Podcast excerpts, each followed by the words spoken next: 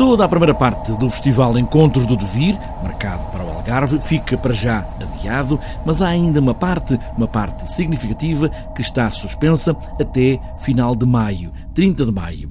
José Lajinha é o diretor do festival e este ano o tema escolhido é o resgate, resgate de obras coreográficas que é preciso não perder, nacionais e estrangeiras, e também o resgate do planeta pelas mesmas razões, para não o perdermos. Quisemos uh, olhar para trás um pouco uh, relativamente ao trabalho que nós fizemos enquanto entidade que promove o festival, mas também uh, relativamente ao trabalho dos outros. Resgatamos ainda um conjunto de obras significativas, nomeadamente dois criadores portugueses que têm uma ligação estreita com o trabalho que fazemos, a Vera Mantero e o Francisco Camacho. Vão apresentar dois trabalhos criados em 1991. Nós quisemos resgatá-los.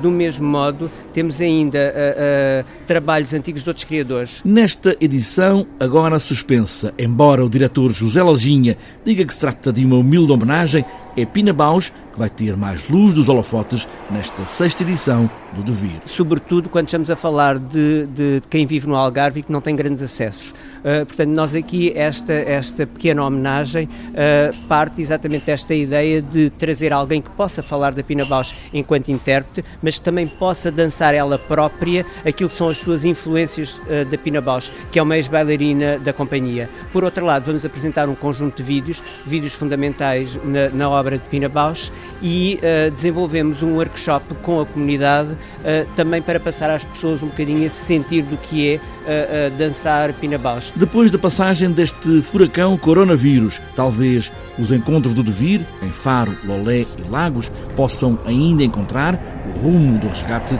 até final de maio.